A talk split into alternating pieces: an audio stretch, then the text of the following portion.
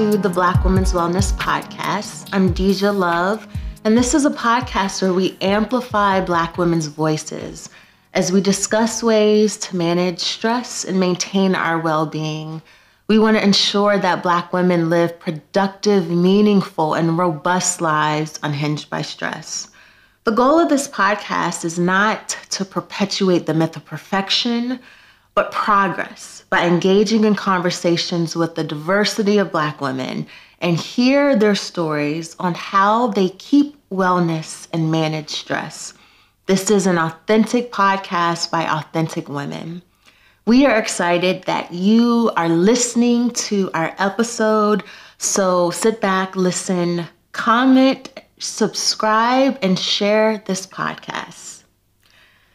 Today, I am excited because this is our first solo episode. You heard that right. Today, I am not joined by a guest, but it's just me, Deja and I'm excited. I say this every time, and I say that every time. I'm excited to get into this episode, a topic that I've been seeing and really reflective on, and I want to dive deep into it. Our topic in this first solo episode is the lack of compassion, sensitivity, and grace that I'm seeing in Black people, and more specifically, this emergence of Black folks who are ideologically white stay with me here. I want to dive into this topic, and I know it's highly polarizing. I know there are many people that are to challenge and push back, but I invite you to hold space. I invite you to reflect on why is this activating you? What's challenging you about the topic? And really do some introspection, some deep work of are you seeing yourself reflected in the topic? Are you realizing that you have embodied this behavior. And so the goal of going into this topic, it's not to solve or address it. We won't solve or address the lack of compassion and grace and sensitivity that I'm seeing in black people because of the internalized white ideology. We're not going to solve that, but the goal is to start a conversation, to open a dialogue. And I am really excited to invite our listeners to comment, to resonate. I, I anticipate there, there will be a lot of pushback, and I, I welcome it. I welcome respectful dialogue and discussion. I also want to address this topic because we're I'm seeing that we're becoming desensitized to how we treat other black people. And so stay with me. Let's breathe as we get into this topic. And I want to share that as a small business owner and as a Black woman who has chosen to show up as unapologetically Black in all spaces, and knowing that sometimes that's going to come as a sacrifice, that in white spaces, I'm not here to make white folks feel comfortable. We've done that for decades. I am here to challenge white people and I'm here to hold space for Black women and our wellness. I've observed in just my own experiences as a business owner this interesting dynamic of this lack of compassion and sensitivity and grace in Black people and this emergence of Black folks who are ideologically white. There's a lot to unpack here, but keep with me in my circle of influence and where I occupy, I'm seeing a lot of this of Black women who are deep and still in the sunken place, who assimilated, and their standard operating procedure is that assimilation. And what's more dangerous than Black women who are ideologically white is that there's a perpetrating and perpetuating that same internalized white ideology onto other black women who are not in the sunken place. Women like me and many of us who are doing the deep self work, the therapy, introspection, meditation, Reiki providers, prayer, all of the things to promote our wellness. And it's really met with opposition from those who are still in the sunken place who are ideologically white. And that, you know, we can no longer choose this complicity and this silence. And I'm going to get into what does that mean, Black folks who are ideo- ideologically white? What does that look like, Black folks who are ideologically white? How does that manifest? And then how we can navigate to maintain our wellness.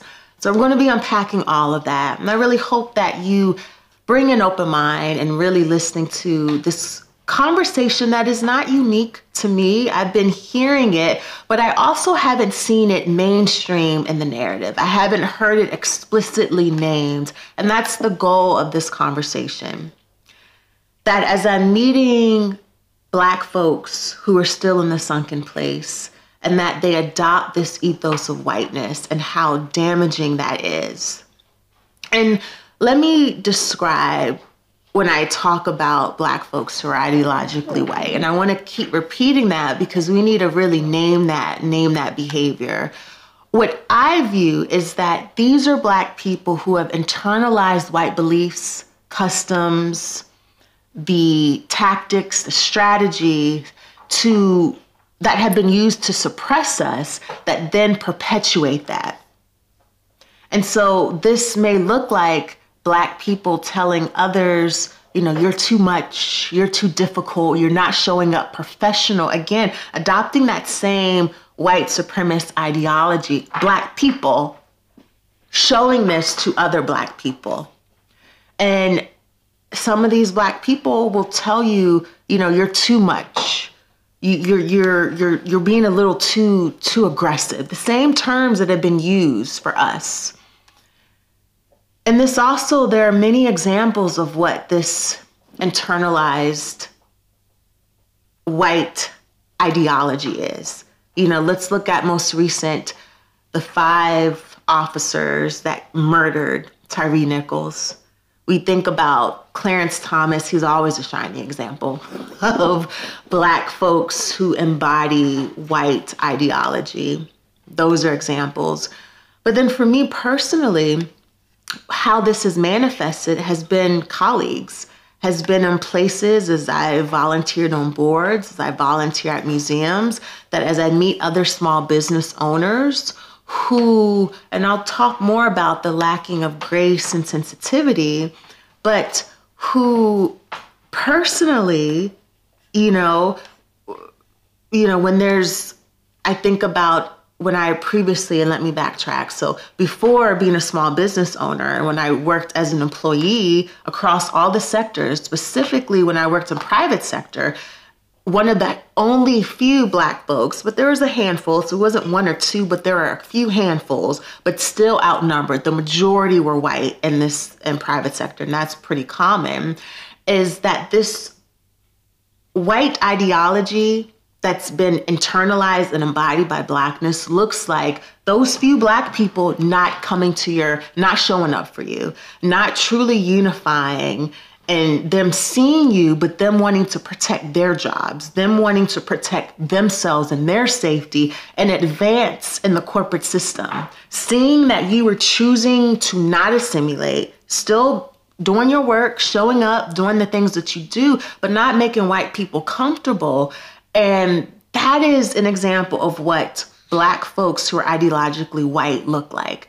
That you know that there's only a few of y'all, and rather than being collective and partnering, there's a choosing to be distant. And the challenge with that, as we connect the dots of how that impacts wellness, is that then you're isolated. As me, when I was the, the Black person who chose not to embody and to internalize white ideology, I was isolated. I didn't have any support. There were black people there. None of them supported me because they didn't want to risk their job. They didn't want to risk their safety. And this is the most dangerous. We had a podcast who previously talked about how the toxicity of the nonprofit sector is for black women and how dangerous white women are Here's another danger, and I don't know if we had to hierarch if one is more dangerous than the other, but black people who are ideologically white are deadly, are dangerous. because they're in these spaces and it always hurts more when it's a black person we're not a monolith. We're not assuming that we're all the same, but there is a connection of trying to think that there's a kinship. And then when that person upholds the same ideas, you're not working hard enough. You're lazy. You're not putting in 60 hours of work. That is how that shows up this white ideology that's manifested in black bodies. And the connection, you know, to this lack of compassion, this lack of sensitivity is that we often we don't accept black difference. That though we know that we are not a monolith and there's such diversity amongst black folks, is that when it deviates from our own notion of what blackness is, then we show this lack of compassion and this lack of sensitivity and grace and kindness. You know, I think of just personally, you know, we're still operating in a pandemic despite this administration and folks wanting to say we're at endemic. Folks are still getting COVID. We're still having hospitalizations. There's still vast disparities in terms of outcomes and access to healthcare we're still operating in challenges. And so uh, my experience has been a lot of Black people just being, and I'll go into this in detail, but when you think about the challenges of being a small business owner and folks not understanding the immense amount of stress and pressure. You know, when you're an employee, and I'm not at all pitting one against, it is challenging. And I've had people you know, say to me, well, you're just, you know, it's just not that hard. We're all going through things. No, we're not all going through the same things. And that, just by saying that, is emblematic of a lack of kindness and compassion. That essentially that's saying, well, we're out of this pandemic, and I'm putting that in quotes because we're still actively in this pandemic. So you should just be fine. No, we're still all recovering and working through the immense trauma that this pandemic has been for a lot of us. And a lot of that deepness, and, and I hold grace as I'm saying this, I am not at all, hear me, trying to be divisive and trying to not hold space and show grace for Black folks who are still deep in the sunken place. But what I am saying is it's dangerous. And we have to be able to learn how to navigate these treacherous waters of Black folks who are ideologically white because it's incredibly dangerous. And it's dangerous because these are Black people. Sometimes you may let down your guard. When it's whiteness or it's folks of color that are white adjacent, I'm immediately, defense mechanisms are up. I'm like reading the room, I'm reading the tea leaves. I'm saying, okay, this is discerning of how I navigate. But I will personally, sometimes I let my guard down. Oh, sis, it's another black woman. Great. But then there's been many black folks who view business ownership as competition, as not as partnership. You know, I think about, let's thinking of Greenwood and Tulsa and Black Wall Street, where it was a self sustaining community, it's a movie theater, there was skating rinks, schools, law firms, a robust black community that the black dollar was circulated. And it was thriving, of course, until white supremacy viewed it as threatening and burned it down. Is that we, in this new emergence as post 2020, we've seen the highest number of black women business owners where we could truly collectively partner and go further we're not always because of that ideology of white supremacy of I have to get this for me and I don't want that for you versus if one of us is winning, we're all winning. And and that's something that in the Black Women's Wellness Agency, I'm really proud of the fact that we've methodically been hiring Black women business owners and Black business owners because we really want to advance their businesses, continue to have the dollar circulate and it's really tough because I've been met with a lot of the dangerousness of the Black folks who are ideologically white, who lack grace and sensitivity and kindness. And it's, you know, this can manifest and look in many different ways. This can manifest, and, and sometimes this is a challenging notion, family members. Family members can adopt the same ideology of this white supremacist approach. Family members not respecting boundaries, you know, and this is, you know, family members that share your same DNA, your last name, you didn't choose them.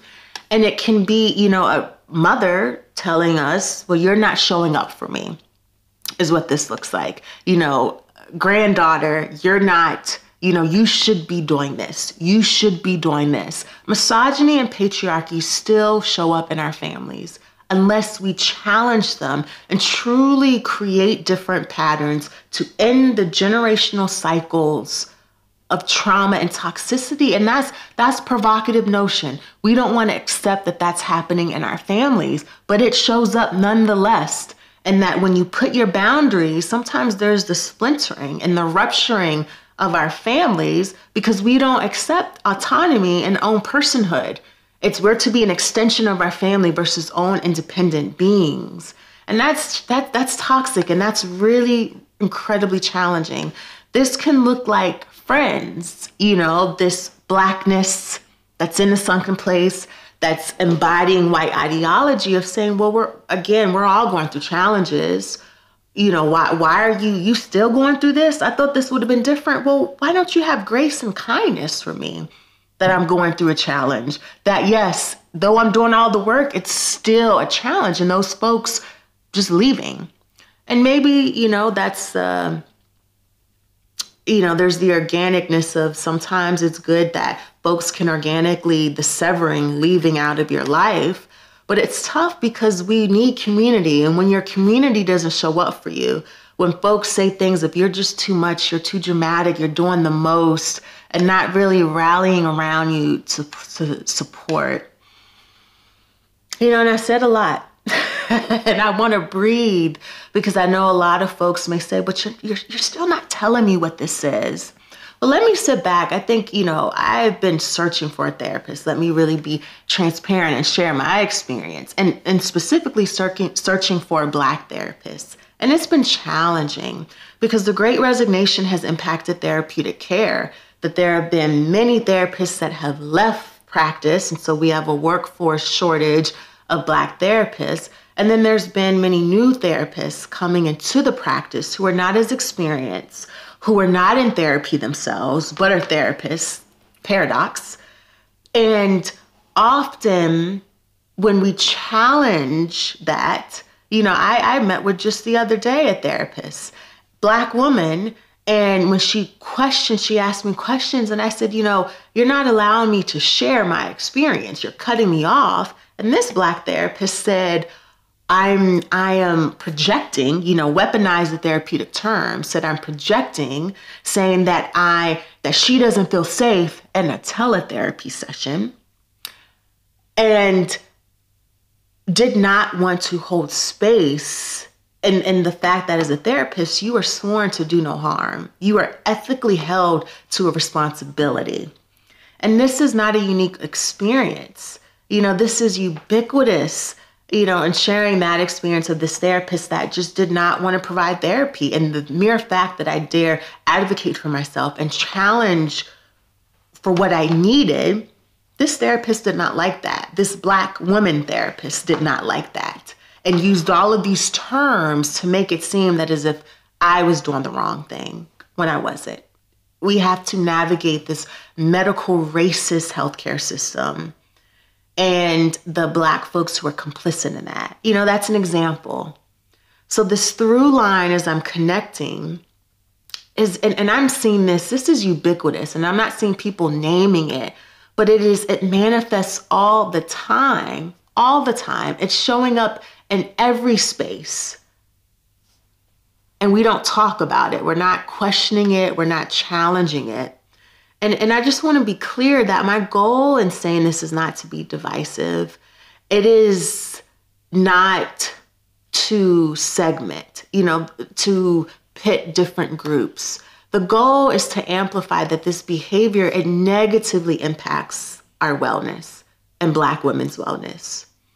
That you know, it really can be challenging when you're seeing other Black women, business owners who are also in the space of wellness, who are also in the space of health equity, but they don't really embody that. And they treat us just in the same whiteness, you know, not really showing grace and kindness and understanding that Black people, we don't always have the same access to the same capital and the resources and that sometimes things are going to be a little bit different for us. And that's not scarcity. That's not a scarcity mindset. That's a pragmatic reality. That statistically, when you think about access to capital, Black folks, it's like less than 2% we have access to venture capitalist funding or angel investors or just seed funding. That yes, there are all these grants out for Black owned businesses, they're highly competitive and they're funding them at such small rates, rates. Those who are awarded them, it's a small percentage of the population. And so I just want to breathe here because this really has an impact on, you know, when you're met with blackness that is ideologically white, you can feel isolated. You can feel excluded.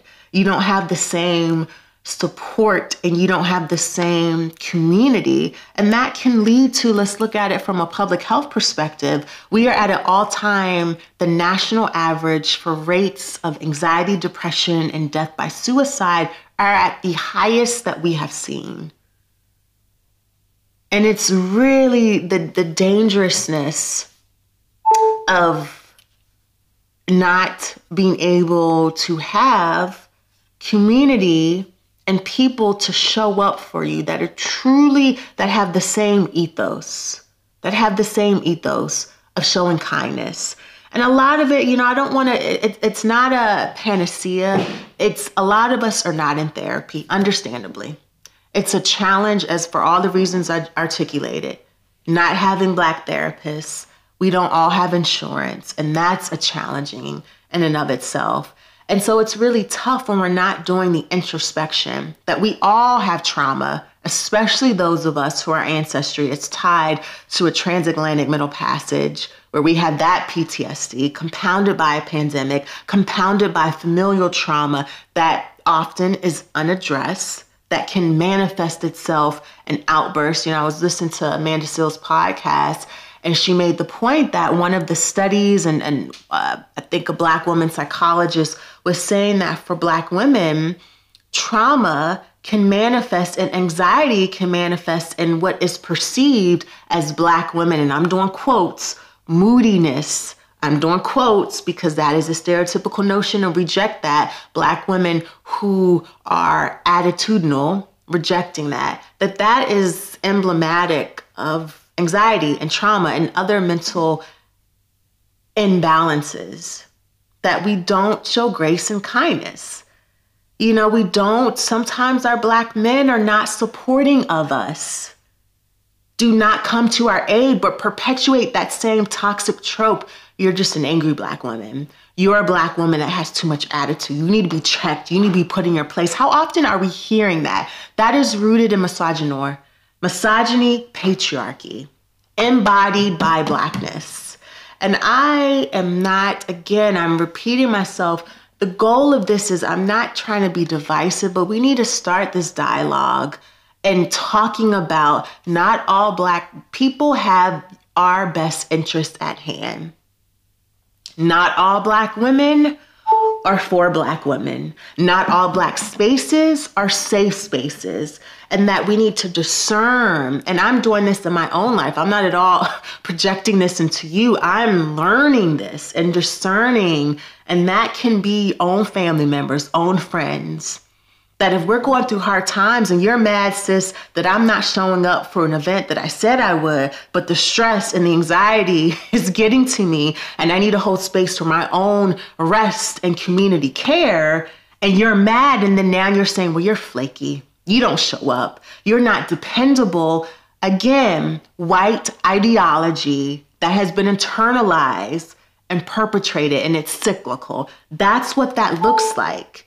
A lot of people always challenge and will say, oh, well, you're reaching. No, we're not reaching. We're not reaching. We're not. That's not a reach. That's being in tune and going deeper and saying, well, why are you assuming that? Let's go deep. Why is that the assumption? Why is it that we can't be sensitive and know that trauma doesn't always have this nice, neat package ending and start point? It can manifest when you think years later you've dealt with something and you've managed it in therapy, you've talked it out, you've had your Reiki provider, you've had meditation, you've done all the robust wellness strategies, and yet it can manifest.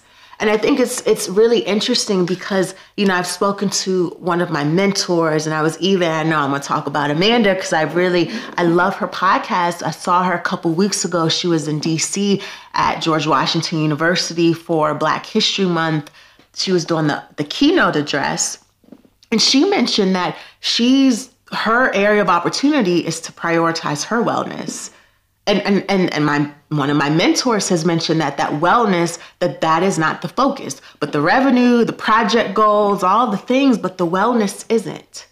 And that's something that certainly with the black women's wellness podcast we want to amplify that that is our priority. That has to be that we have to center it the same way we center our professional development goals, the same way we put on our calendar events and movies and brunches and dinners, the same way wellness has to be prioritized. And that can look like in the afternoon, I'm going to go out for a walk. That can look like I'm going to go into do this yoga class in the community. That can look like I'm not going to get on social, but I'm going to send, I'm going to spend 15 minutes in silence focusing on my breath, connecting, getting out of my head and the mental fluctuations and getting back into my body. These are some of the wellness strategies. And I know, I know y'all are gonna say, Deja, you just went on a rant. It's not a rant, it's to spark and start a discussion about this lack of compassion and grace and sensitivity that I'm personally experiencing and seeing amongst Black people, and then the deeper, the white ideology that's that's embodied that I'm seeing. You know, there's so many examples of that. There's so many. And it's really, you know, the, question is how do we manage this trauma? How do we, what, what does this wellness look like? Well, it looks like continuing to be authentic and true to you, continuing to be led by, and I know a lot of people say this is woo woo, but your gut, your internal, that internal, soft, still, quiet voice that says, oh no, this isn't right. That person, mm, you just get this uneasy. That's an energetic feeling. That energy is telling you no. You spirit is something is telling you that that's not great in alignment. So staying true to your authenticity. That sometimes and often that being true and authentically who you are, that is going to come at a cost. That is going to take a risk that you are going to lose some business partners, you're going to lose friends, your own family members may will not appreciate and respect that and being true to you yourself in that knowing that that's the cost. And that's hard because once you start seeing the trickle off of friends and family and maybe some business and partners you're going to maybe feel ooh i need to change. No we don't need to assimilate. We need black people to rise up and to be truthful and to be true to support black people. You know i think about i had a, a, a community member. I don't even want to use the friend term loosely, but someone that we occupied the same circle. And when I was going through a challenging, stressful time, and maybe I wasn't as soft and as kind, wasn't nasty, but it was very direct and to the point in my communication. This person hit me up and messaged me and said, Well, you know, you're just not being nice. I'm protective of my friends. Didn't want to protect me as a friend, but said, I'm going to protect this black man but I'm not going to protect you, black woman. I'm just going to come at you. I'm not going to show kindness. I'm not going to give you the benefit of the doubt and say, wow, you lost three family members in one year. You were laid off from your job. You had all these things happen. But I'm not going to show grace. I'm going to say, well, we're all going through challenging. No, we're not. We're not all going through challenges. We do not all experience the same thing. And that's tough one of the, and there's not a solution, there's not a simple fix. It's really the multifaceted, the in tandem multiple things is seeking out community and people that have a critical consciousness that challenge these systems of oppression even in black communities. And i know there are going to be the academics that are going to say oh black people can't oppress other black people. I'm not talking about that that's not what this is but what this is is it is damaging and is dangerous when we internalize white ideology and then we project that on to other black people and we expect that to be the norm. Nope, there are many of us that are not expecting that to be the norm. That is not the norm. And so we have to recognize when this is happening, and that takes us sacrificing and saying, I need to really do some inner work so I can start being in tune, so I can recognize. And this this won't resonate and land for some, and that's fine because we are all on the journey. We are all on the journey. Some of us are going to stay in the sunken place. Some of us are getting out of that sunken place and are doing therapy and doing all the work and all the different wellness and healing and liberation tools to really understand our role, take ownership, but then also being able to clearly see when there's un when there's not an alignment of folks who are still in that place. You can't be in community because in protecting your own wellness, your own energy, there has to be a distance that I can still have love and kindness and respect and still embody the dynamic that I respect you, sis. I will still support you from a distance because I can't be in community with that because that that does me harm and that challenges my own wellness. Yeah, I'm shaking my head because there's a lot here, you know, and there's again, it, we can't unpack this in one podcast episode. It's starting the discussion, it's starting the dialogue of how we're seeing white ideology manifested in Black people who are lacking kindness and sensitivity. Many examples that we're seeing in current events. And it's for me, you know, I've chosen to divest from that. And, and not even some I've chosen to, but it's organically happened. That as I'm evolving, as I'm stepping into my own authenticity, the people in my community, I'm talking about black people, because whiteness, I'm just, nope, nope, nope. Even if you're funding things, then maybe we're not partners because I'm not here to make you feel comfortable whiteness at all. No. But it's, I'm seeing community and, and folks just leave, just not show up you know, that if I'm not stoking the fire in that analogy, it just falls off. And that's happening because I think there there has to be a give and take from both sides. You know, and, and I'm not saying that it's always going to be parity. You know, sometimes you're going to give more, sometimes others, but it it still has to be a collective that, you know, I think about many of my friends during this pandemic have challenged their parents, family members have been hospitalized, passed away, have been sick, have lost jobs, housing insecure, income insecure, no health insurance, no and, and I'm constantly calling and checking in, knowing that I want to pour into them because right now they're in a season that they can't do that. And that's fine. And then seeing that sometimes if I'm in a season that those same friends may pour into me when I'm in a season that I that that I can't and it's you know i feel better. You know it's tough because it's it's a path it's a trajectory where there will be isolation because of me choosing intentionally to divest from black folks who are ideologically white that that's gonna that's gonna sever a portion of the population. And, and that's a choice that i'm making. And many will criticize and i welcome that. I welcome the critique we we can respectfully disagree. We're not a monolith as black people, that there's a diversity of perspective and the duality can exist. It's I wanted to have this conversation. Maybe this won't land for many and that's fine.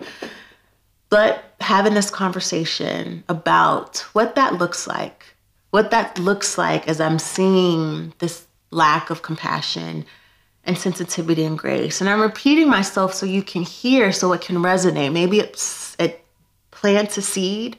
maybe it sparks you to think a little bit deeper and to say, oh, wow, so that's what that was.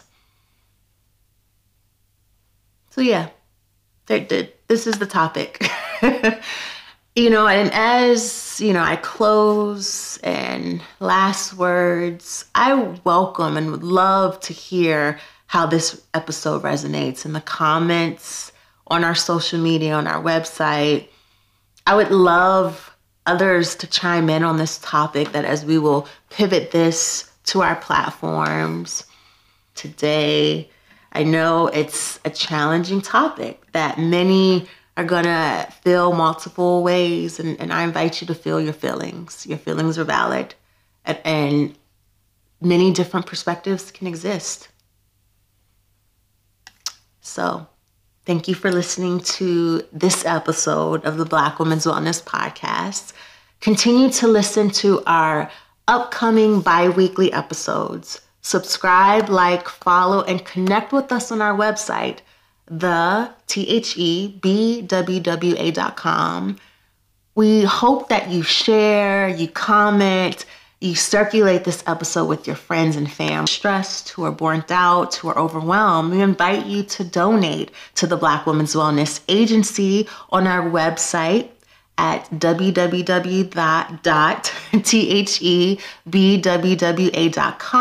backslash about BWWA. You can click on the donate button. We love engaging with our community. We want to hear from you. Let us know. You can follow us on our handle across all of our social media, the T H E B W W A I N C. And until next time, stay well and remember our wellness is infinite.